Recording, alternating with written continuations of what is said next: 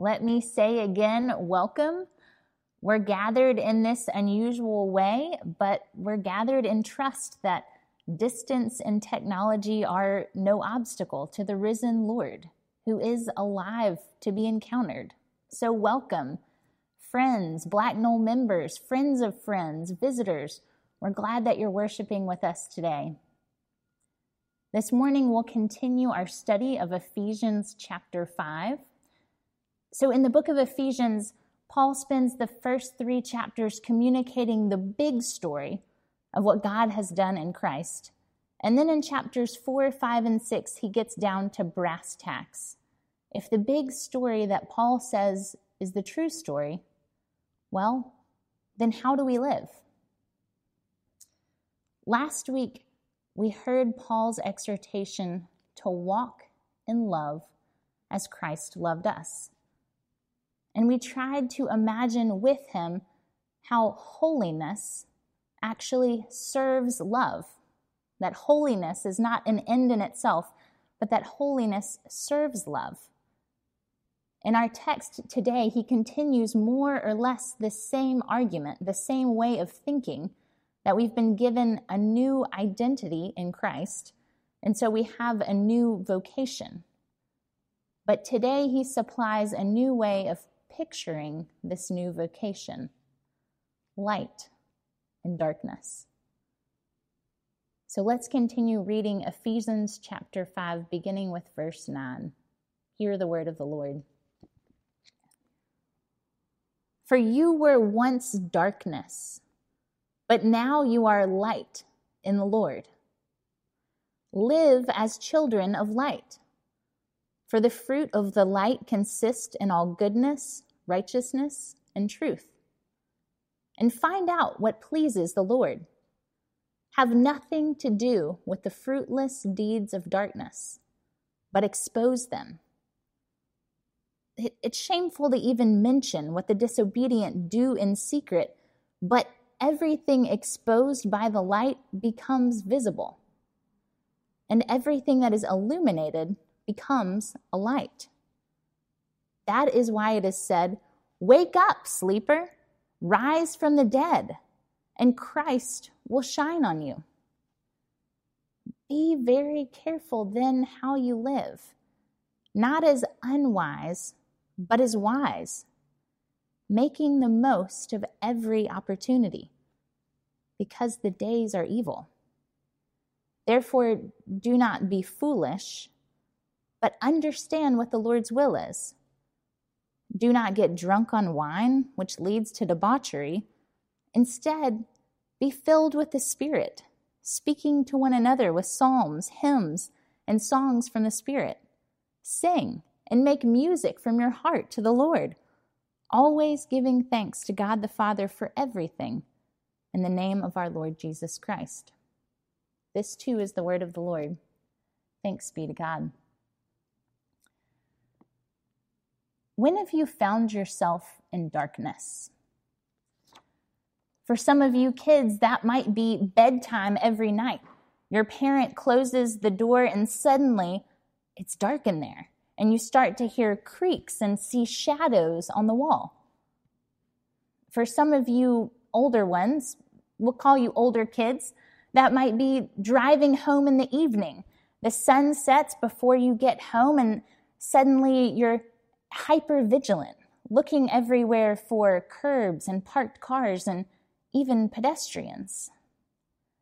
On the farm, I have the task of shutting up the chickens at night and it's not uncommon for me to venture out without a flashlight or a phone for the moon to go behind the clouds, and suddenly there I am in the darkness, stumbling over the fence, reaching for the door to shut in the chickens, and putting my hand right in a pile of chicken dropping that I couldn't see. We are vulnerable in the darkness fear and confusion lead us in the darkness. And we can, well, we can learn to live this way all the time. Paul says to the Ephesians, once you were darkness, what does he have in mind? Well, it makes me think of the goblins. The goblins are beings who live under the mountain, at least according to George MacDonald's fantasy story for kids, The Princess and the Goblin. Now, these creatures once lived on the surface, they, but they fled the treatment of an ancient king, and so now they live under the mountain and have evolved into their own race that, while they have no need of sun, they don't grow crops, they don't keep animals, and they despise the sun dwellers. Their years under the surface have evolved their physical form so that now they've developed these grotesque features and, strangely enough, toeless, sensitive feet. Who knows? Fantasy story. You may think of Paul, well, kind of like the author of a fantasy novel, painstakingly sketching a world that we can't see. And he describes at various places in his letter to the Ephesians how we became creatures who once were made to reflect God's glory, but now have been fully adapted to life in the dark. We are darkened in our understanding, incapable of perceiving the truth. Our hearts are hard. We're unable to love. And our desires are distorted we just don't have a taste for what is good. Those who were Gentiles, well, they can't even remember or imagine anything different, but all alike, Jew and Gentile, have succumbed to the same fate. It's not a pretty picture, is it? Humans still bear the likeness of God. They are still made in his image, but they reflect God more as a well, a grotesque caricature of our Heavenly Father than a child who resembles her parent. And yet, it is to these unsightly creatures that Paul says, Once you were darkness, but now you are light in the Lord. God has come among the goblins to break the spell. This is what we celebrate at Christmas that in the life and death of this little child, well, we will be made human again. The light of Christ shines in the darkness. It penetrates even the darkest and most out of the way places. And who are we to imagine that anyone, even ourselves, are beyond its reach? Right now, the church calendar tells us that we are in the Feast of Epiphany. And we begin this feast by remembering the story of the Magi. This story begins with what? A light. A light in the heavens leads pagan astrologers to kneel before the Christ child. Those Gentiles who were relegated to the outskirts of Israel's temple opened their sacks and bowed before Israel's Savior, while the ones who should have been enlightened, the teachers of the law, were scratching their heads in the palace of a counterfeit. These wise men refused to cooperate with Herod, and Matthew tells us that they went home another way. A suggestion that by this encounter, they have been changed. Paul's words here are written, well, to the likes of those magi, to those who unexpectedly, to their surprise and to the surprise of others, have been brought into the light. But what does it mean to continue in its brilliance? How do you take another path? How do you live as children of the light in Christ? Paul gives us a couple of ideas. First, he says, Find out what pleases the Lord. This implies a time of learning.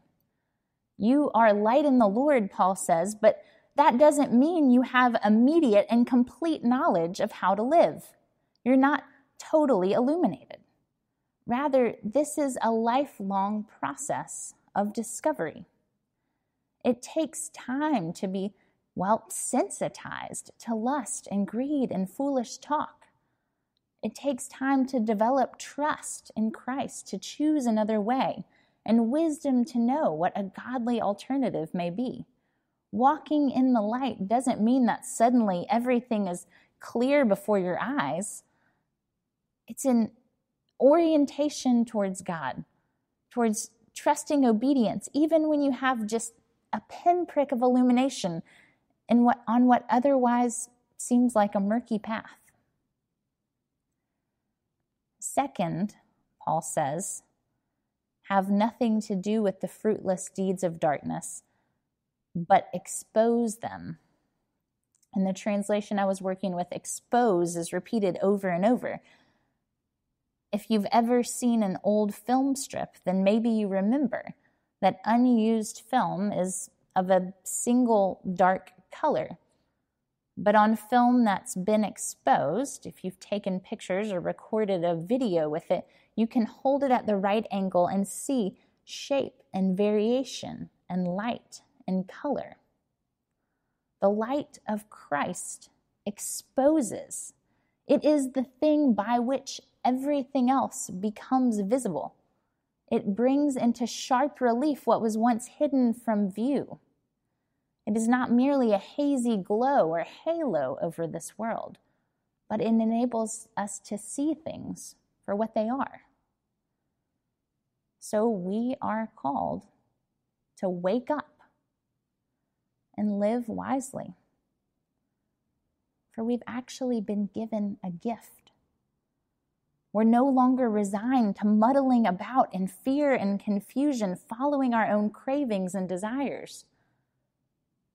Rather, we can receive every day as an opportunity to try and understand, to seek to know what the Lord's will is, and to do it.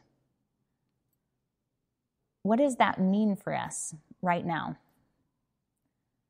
As our country prepares for an unprecedented second impeachment, and church leaders battle one another in posts and on Twitter.